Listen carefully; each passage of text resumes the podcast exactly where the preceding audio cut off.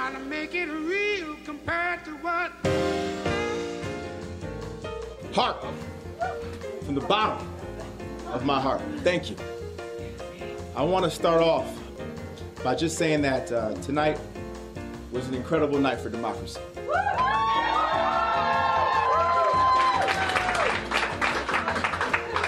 wasn't. I want us to believe in our power. Believe in our power. Yeah. Okay? And we will see this thing through.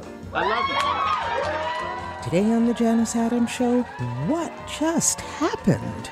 Campaign 2018, here's our wrap-up. What happened, what didn't, how we made history for worse and for better. Our guests this week bring us up to date on the goings-on in Ohio, New York City by way of India, and the Hudson River Valley.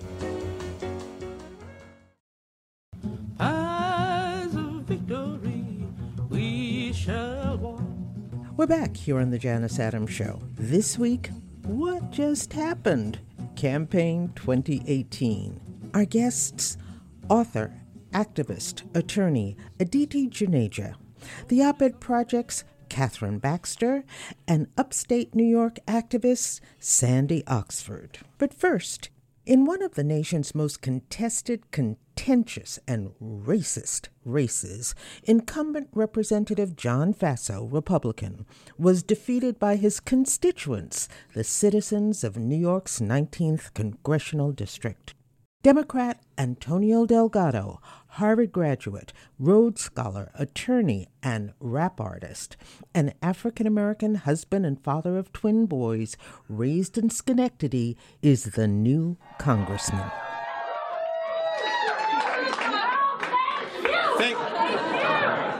Thank you. From the bottom of my heart. Heart. From the bottom of my heart. Thank you. I want to start off by just saying that tonight was an incredible night for democracy.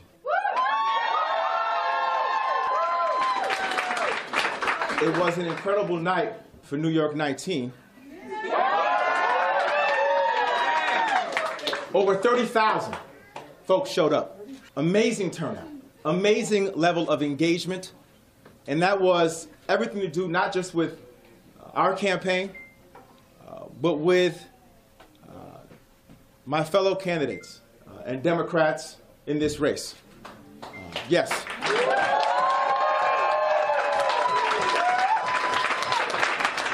As we emerge out of this fight, in this campaign, and it was a tough one, remember that there's a lot more that unites us than divides us. Yeah.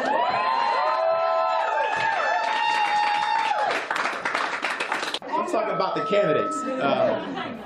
They, over the course of the last year and a half, steel sharpened steel.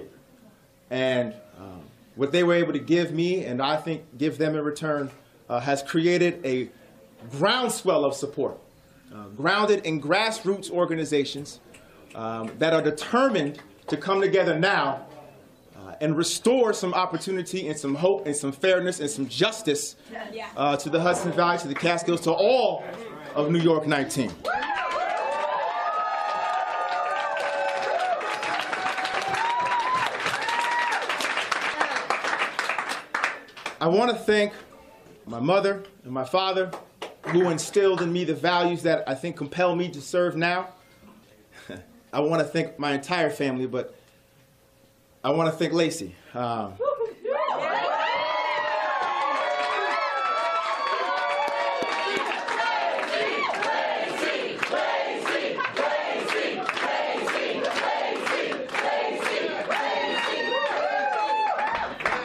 Let me tell you something.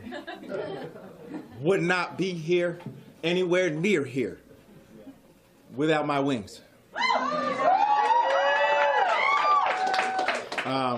This is a partnership, and what we've endured through this process together, only we'll know. But you know how I feel. And I thank you for being everything to me, being the partner that I couldn't even dream of. Thank you. You are the strongest human being I know. The strongest.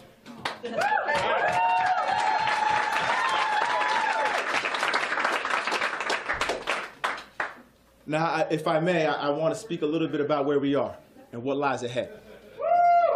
Yes. Because a lot lies ahead.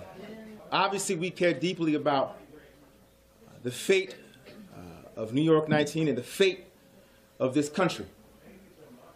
We've seen quite a bit happen of late that is profoundly disturbing, whether it's our own Supreme Court today upholding the Muslim ban, or whether it's the fact that we had to endure an administrative or executive branch that thinks it's okay to separate children from their parents.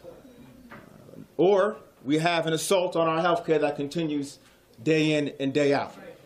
There's a cruelty in our current political system that can no longer be tolerated, that is no longer acceptable, that is ugly, and that festers on ignorance and exploits anxiety that actually is not even there, based on the illusion of scarcity in this country. There's much to have in this country. There's much prosperity, there's much wealth, there's much compassion, there's much love. This is who we are. That's right. Freedom, equality, opportunity, fairness. This is who America and what America is about. We are aspirational at our core. That's who we are. That's who we are. And I can't think of a better time to embrace who we are. Yes. To be who we are.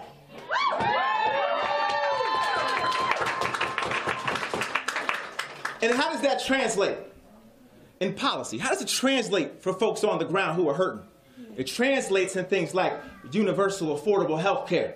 It translates in funding our public schools. It translates in infrastructure that actually provides for roads and rails and broadband access and cell service to folks. It translates into moving from fossil fuel to renewable energy. It translates to a future, a vision for a way forward, and not holding on to the present for the sake of power at the people's expense.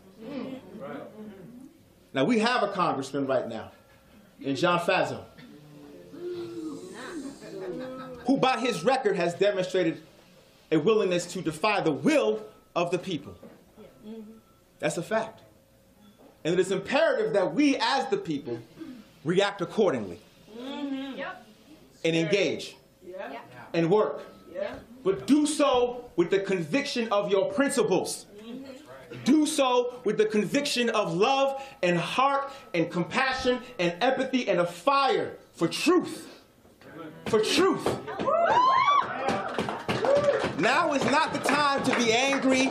Now is not the time to be personal, to be nativist, tribal. Now is the time to transcend all of that and bring back hope and prosperity and opportunity for everybody right here at home.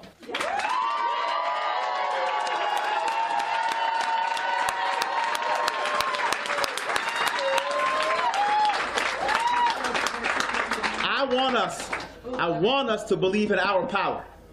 Believe in our power. Okay? And we will see this thing through. I love you. When we come back, we'll hear from an activist and constituent of newly elected Congressman Delgado, Sandra Sandy Oxford.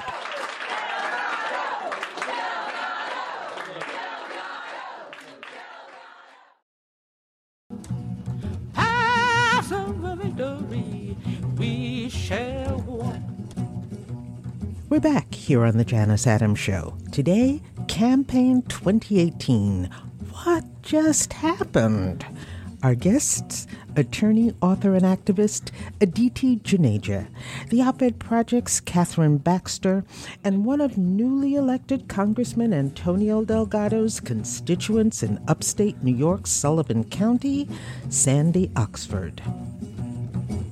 I'm outgoing president of the local branch, the Sullivan County branch of the NAACP, which is the oldest civil rights organization. We are nonpartisan, so we do not engage in supporting a particular candidate.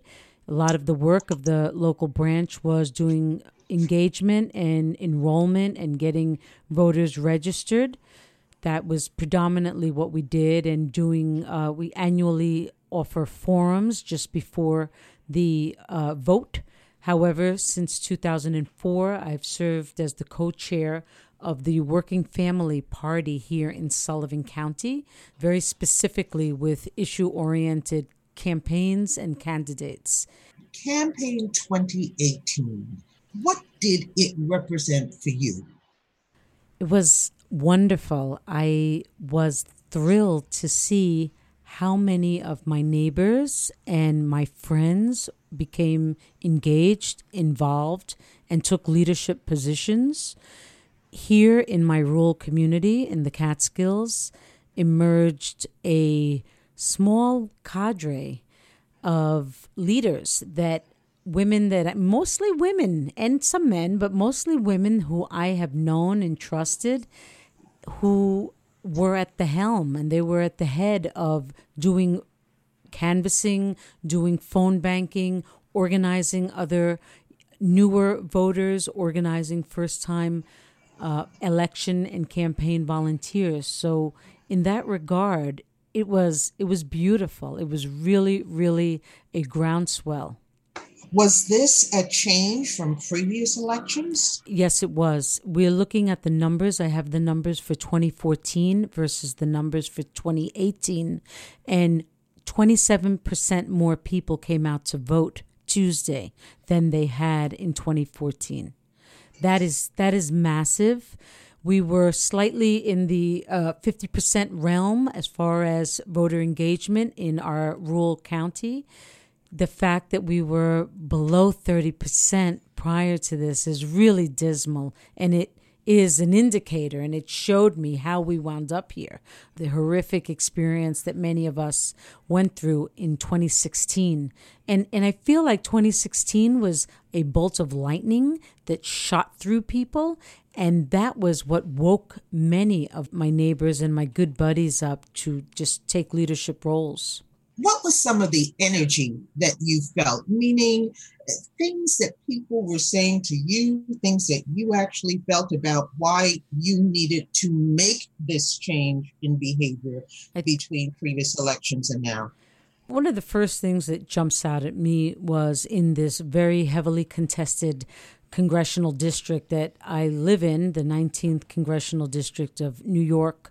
One of the issues that was galvanized across 11 counties was the issue of healthcare, and the issue of how important healthcare is, that this is a right. We were talking about human rights. And in many ways, it was my neighbors and it was these constituents that guided or that forced, in some cases, candidates to make this a priority. We saw in our Democratic primary that it was not the candidates, but it was really the electorate that created that groundswell, created the momentum for healthcare to be the issue that was the top of the ticket issue that was being discussed across the entire congressional district here. In the closing weeks of the election, John Faso, as did many Republicans, tried to say, no, they really are for health care, that they always were behind covering people with pre-existing conditions. Did the people around you believe that? The people around me became extremely astute as they watched a lot of what had been fought for to get some form of coverage that was affordable, that our neighbors had access to, be stripped away. We're fortunate to live in a state like New York that shored up a lot of those protections and that enhanced what the federal government was doing on a federal level. So perhaps it wasn't felt as, we didn't feel the pinch as bad as other neighbors in other states with no safety net, with no other resources. I think that people were very well educated on health coverage. I think they were very well educated on health care. And I'm very proud to see that we are still pushing for a single payer system. We mentioned John Faso as the outgoing Republican representative. The incoming representative is the Democrat, Antonio Delgado. And one of the things that really dominated this campaign was a smearing of this African-American candidate by the Faso campaign and supporters of Faso, who outside organizations who did ads on his behalf. One of those smears was that he was outsider. We know it to be a code word, but it was interesting because I looked up, he's actually from Schenectady. They charged him as having New York City values and New York City politics. But he is from Schenectady. So he grew up in upstate New York. He was very much part of this culture, but he was portrayed as an outsider. As well, one of the things that was done was this portrayal of him as a rapper. A rapper as an artist is not a good thing, but being a rapper, instead of his being a Harvard graduate, a Rhodes Scholar, and an attorney. What did that tell the people you know about the temper of the times, where the Republican Party was concerned, where John Faso was concerned? What did that make the people you know feel like? You know, most people understood that code, a lot of those code words. We knew that this was a racist dog whistle that was sent out. And yeah, you know, Schenectady is a couple of zip codes away from our congressional district. His wife was raised in the congressional district. Her family is still there. You know, I don't think I was as angry. And maybe because I've become a little bit desensitized under the administration that we are currently in, with the trauma that many of us have endured with Muslim bans, with children being separated from their parents and put in cages on the border, and understanding the new universe that we've all been exposed to. Many of us understood this as part of that same unleashing of hatefulness and of deceit that was coming from the highest places in the halls of power in this country. So it was very much lockstep with Trump's racist agenda. I wasn't surprised that they would go there. One thing that is always surprising, if I could just share, someone was saying sometimes it's not what people say, it's, you know, the silence of the people who don't speak up and who don't say anything in those moments. Those are some of the more trying times, and how to overcome that. Well, how do you see overcoming that? I think we have extraordinary, if you see this incoming, I call it the feminist tide of the blue wave.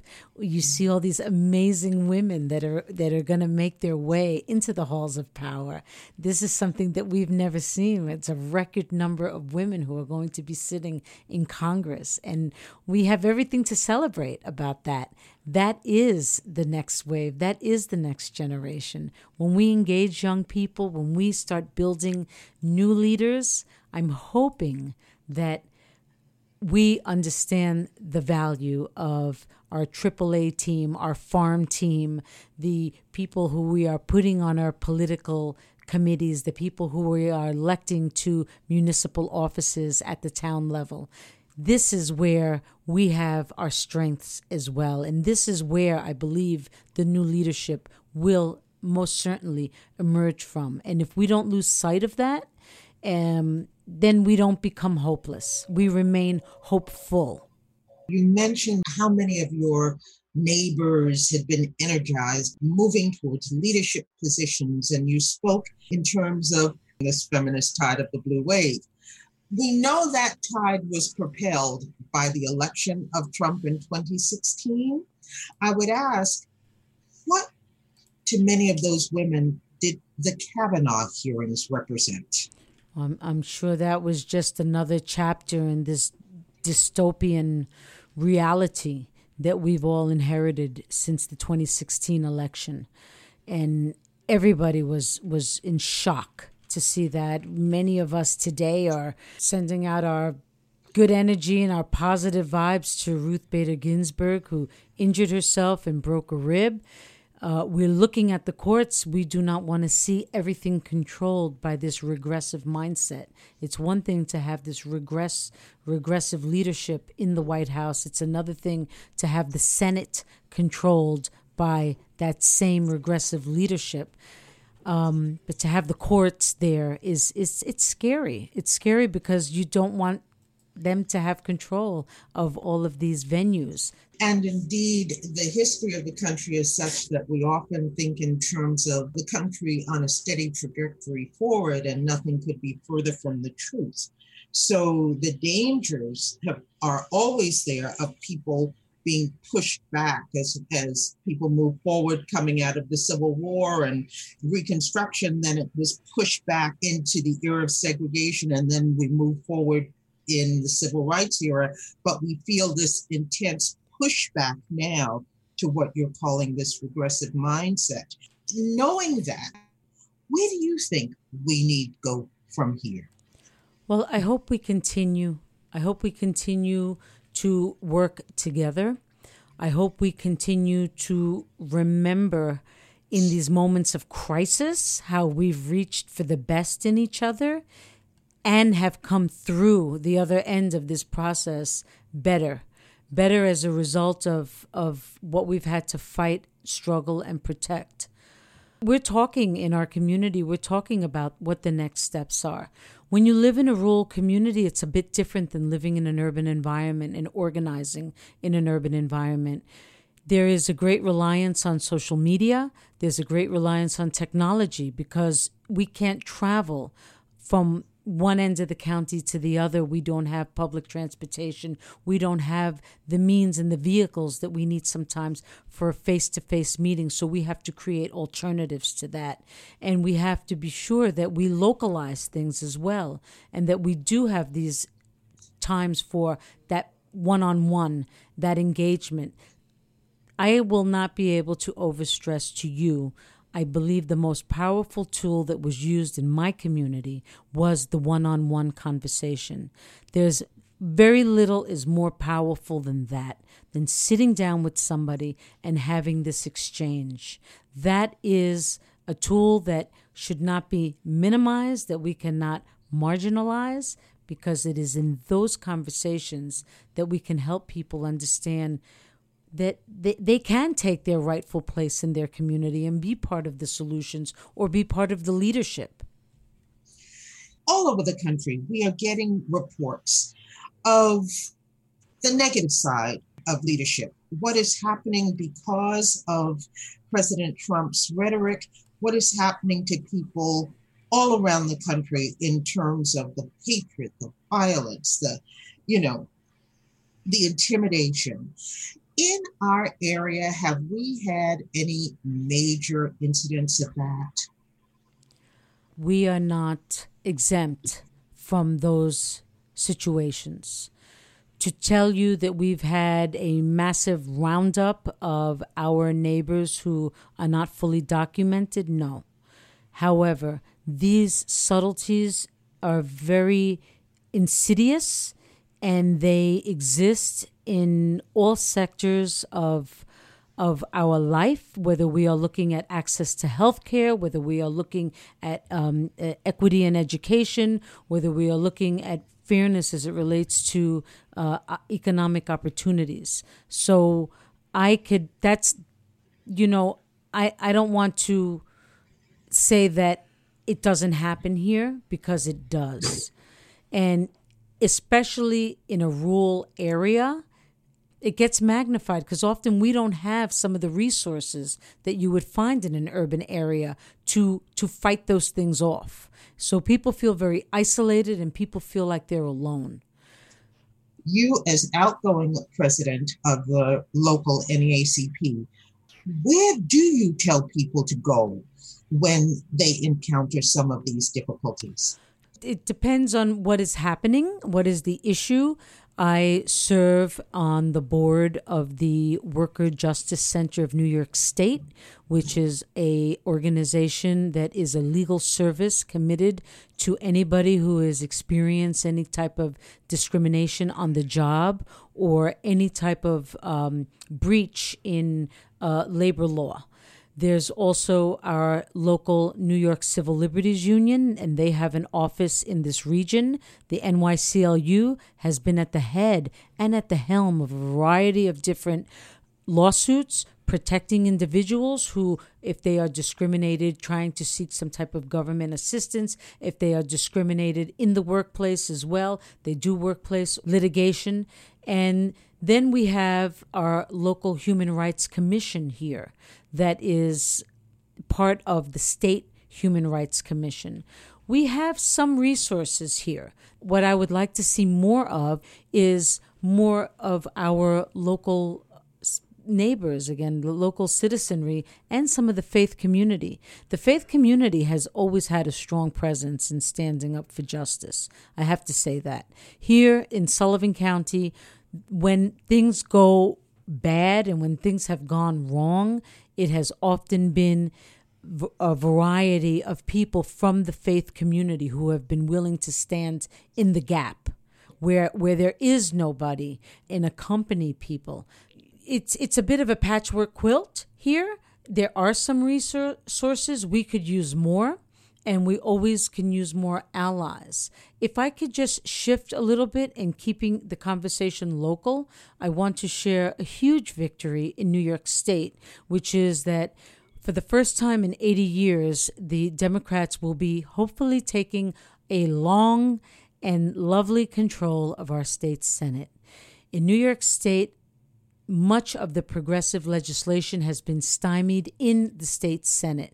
We have had an assembly that has been very supportive of additional protections in health care, protecting women's rights, protecting immigrants' rights, taking the pay to play out of and introducing campaign finance, that those types of anti-corruption initiatives, and it has died in the Senate.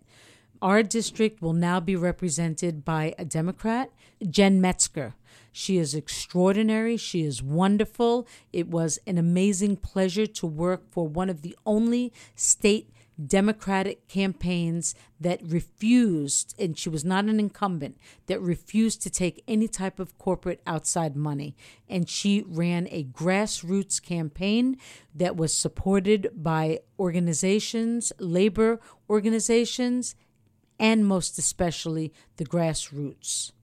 So Jen Metzger is the senator of the New York State 42nd Senate District, and now we will have our other senator, Andrea Stewart-Cousins, who will be the most powerful woman in the New York State Senate, and that was long overdue, because if anybody knows about New York State politics, it's not always played clean. It is a contact sport, and we had a group of rogue Democrats, and they decided to sell the rest of the Democrats in the state down the river, and they created their own coalition in our state government that bastardized and watered down a lot of very progressive legislation that should have been on the books today and is not. So I know that the first charge of our Democrats is going to be to repair some of those pieces of legislation that did not clearly define things like, for example, when will New York State above Westchester get their $15 an hour?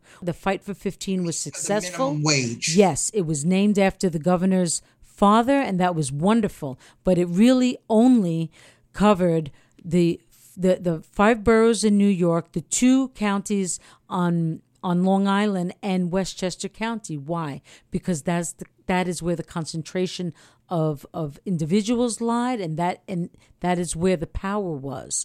Another piece of legislation was raise the age, that New York State was one of only two states in the country that incarcerated 16-year-olds with adults. So while we did raise the age in ceremony, we did not actually pass the strongest legislation to be sure that these 16 to 18-year-olds do not wind up in an adult system.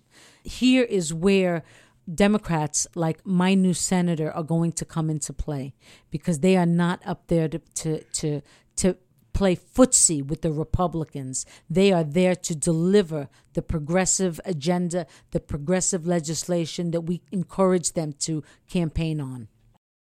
After our interview, Sandy shared this story.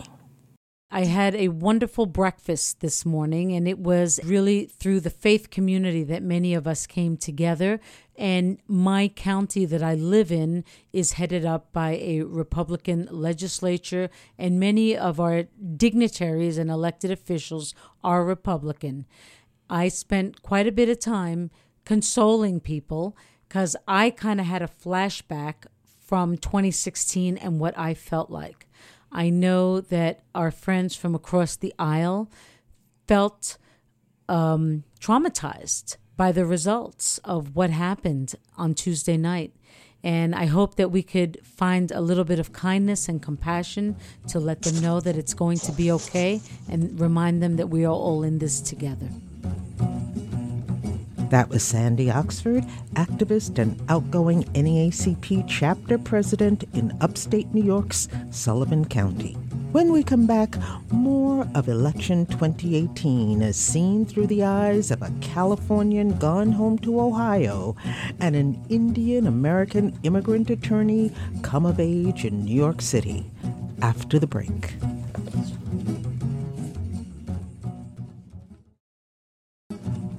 I saw a better day as I looked across the field. Well, I saw trails of troubles, rows of battles, paths of victory, we shall walk. We're back here on the Janus Adams Show. Today, Campaign 2018, what just happened?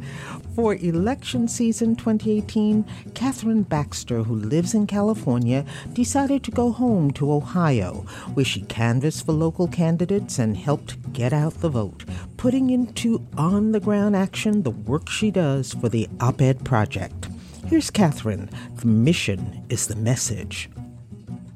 How do we increase the voices and range of ideas we hear in the world, and think about who is narrating the world? And who right now is narrating the world? One of the things that we think about and focus on is how do we enter into the conversation of power in many ways. And when you look at still what's happening today in whether it's Congress or the Supreme Court, or who is writing op-eds, which are leveraging the best ideas into the world, it is still predominantly mainly white, mainly male, mainly Western, privileged, and yet we are also seeing a shift in people who are choosing to put their ideas into the public dialogue and conversation, even when the risks for women, for people of color, for people from different backgrounds and ethnicities and abilities are greater, that they are choosing to enter into the conversation anyway. And you can see that in our work, in the ideas that are in the op-ed pages, but also not just in the op-ed pages. And you can see it in the amount of women that ran and were elected this year alone. What did this year's election say to you? I actually went back home to Ohio to canvass, knock on doors, make phone calls, to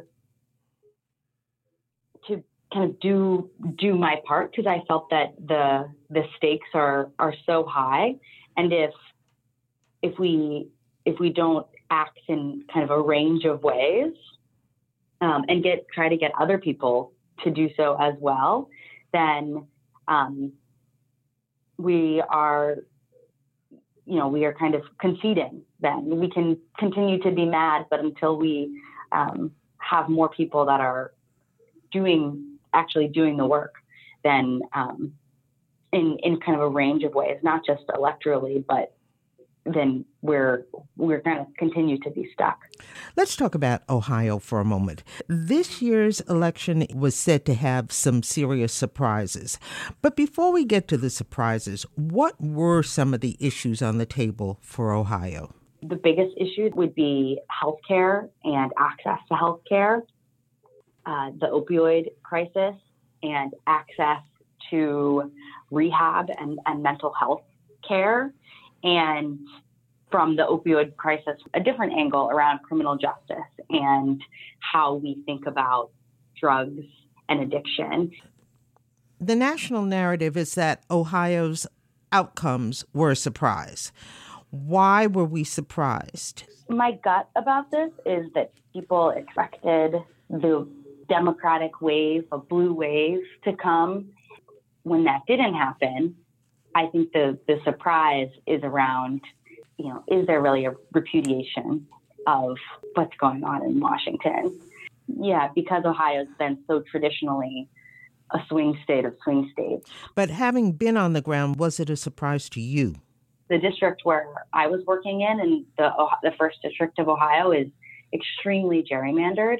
It's got the inner city of Cincinnati with the suburban area. And so in that sense, I also wasn't as surprised. Ohio has also purged a lot of people off of the voter rolls over the past 4 years. I was also less surprised because of the structural ways that are intended to keep the status quo there.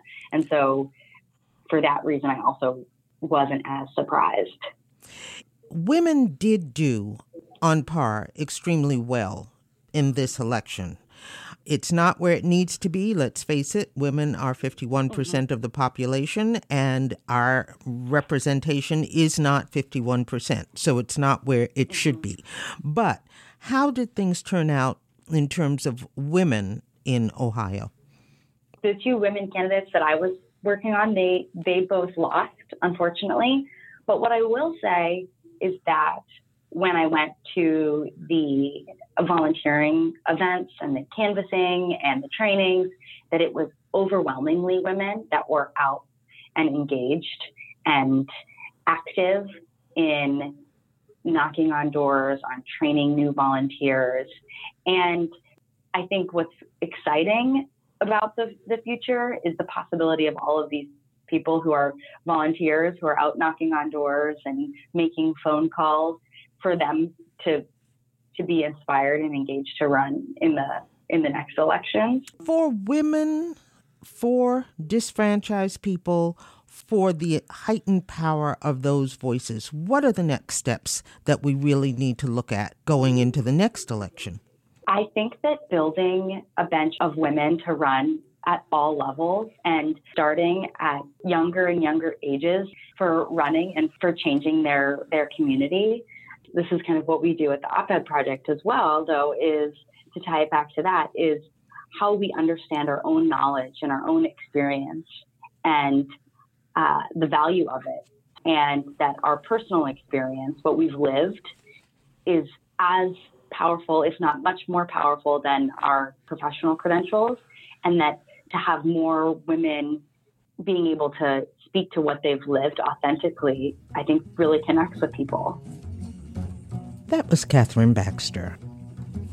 Born in India, raised in the United States, and now a citizen, Aditi Juneja is an attorney, author, and activist. What's her take on Election 2018? I think what took place this year was Americans standing up for their democracy. I saw today a statistic saying that we had the highest midterm turnout since 1966. It was still not great. It was only about half of eligible voters showed up.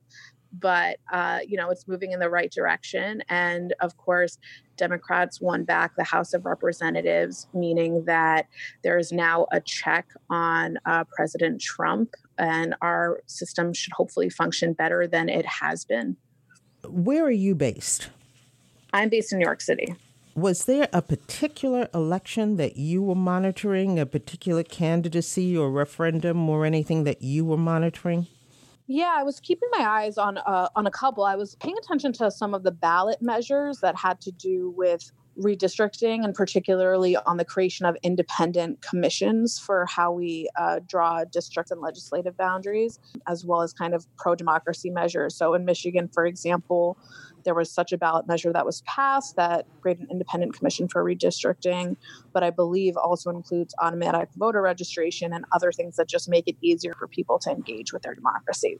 And those, for you, critical initiatives, how did they turn out? We won on a number of them, and in Michigan we won. Okay. All right. I know you've said it's about people standing up for democracy, but unfortunately, a lot of people, and that I would put in that category, thank goodness a good number did win, but I still think that far too many did not.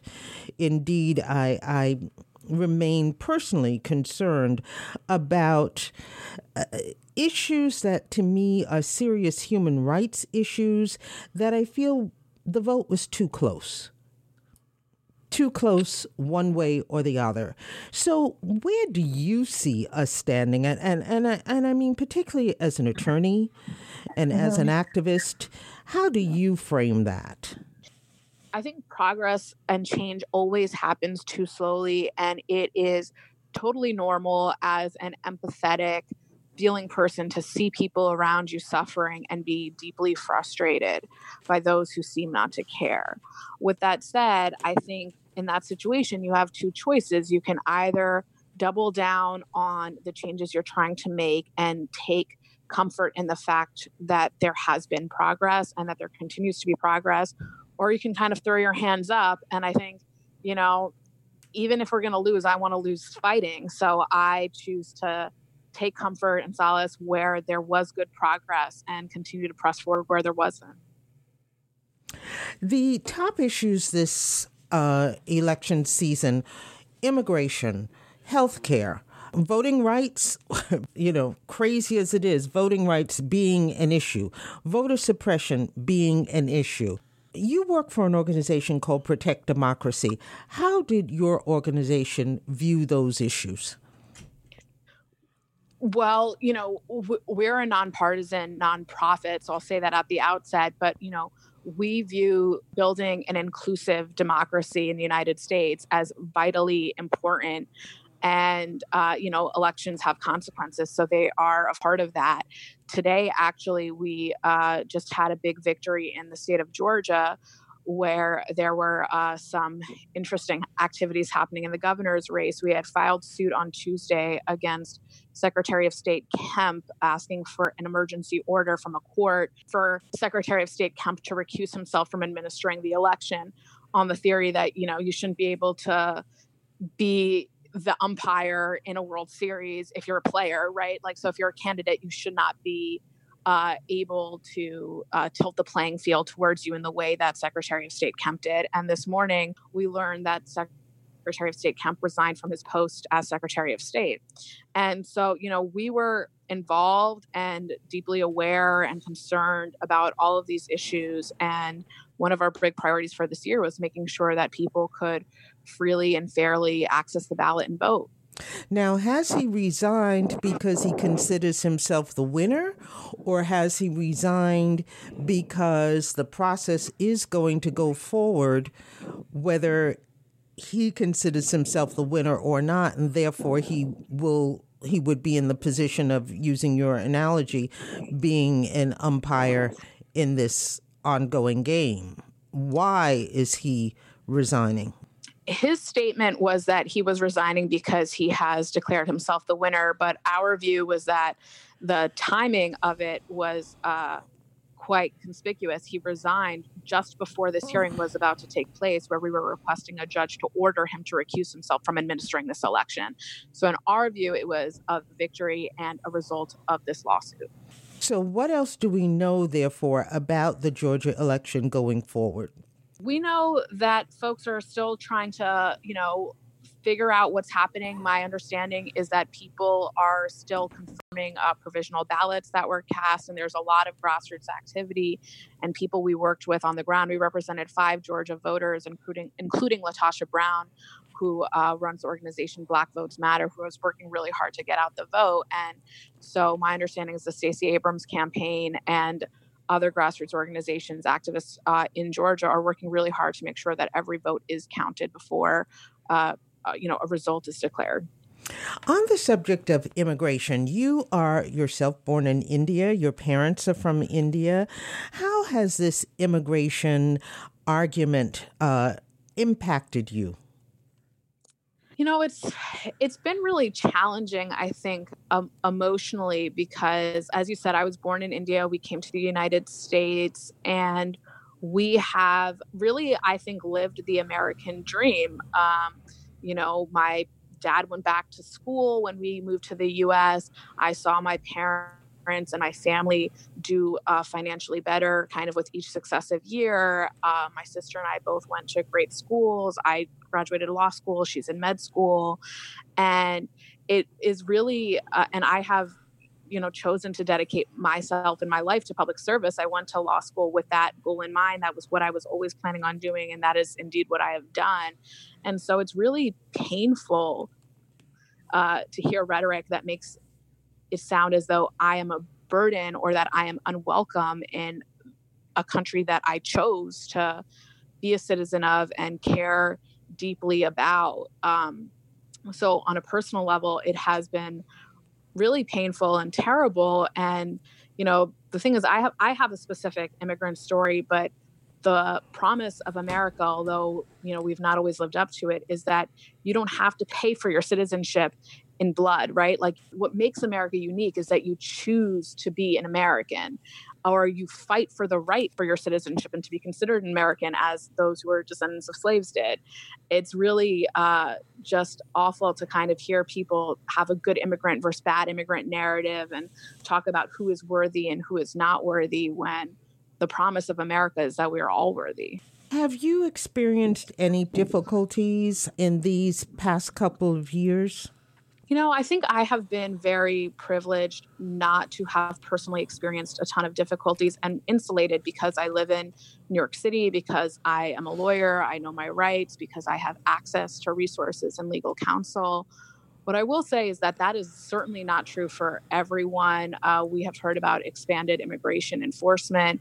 We've heard about family separation. I remember when the Muslim ban took place shortly after President Trump's inauguration. And so, the fact that I have not personally experienced challenges because I am an immigrant does not at all mean that has been true for everyone. In fact, it is quite the opposite. And I think most people who are in the category of people that I'm in as immigrants are living in a perpetual state of fear. And that is just quite terrible when, President Trump, prior to this election, was making threats about birthright citizenship and, forming a denaturalization task force to take away citizenship status from people who are naturalized citizens. That for me was quite alarming. I'm a naturalized citizen. I was naturalized when I was 11. And so there's a lot of fear in the air. And I think a lot of people feel that even if they haven't directly come into contact with one of these policies. So are there initiatives around that now? Is that something that people are mobilizing to combat? Certainly. After the Muslim ban was enforced, we saw immediately that day public interest lawyers flooded to the airports, represented people. We saw that case make its way to the Supreme Court around family separation. We saw massive mobilizations, and we did with the airports too. People were immediately at the airports around family separation. We saw people taking to the streets, and we saw lawyers arguing that case in court.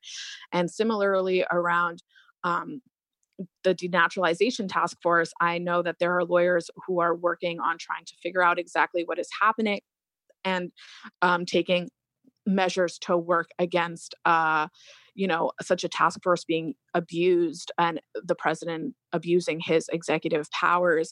On the question of the birthright citizenship executive order, no such executive order has been issued to my knowledge.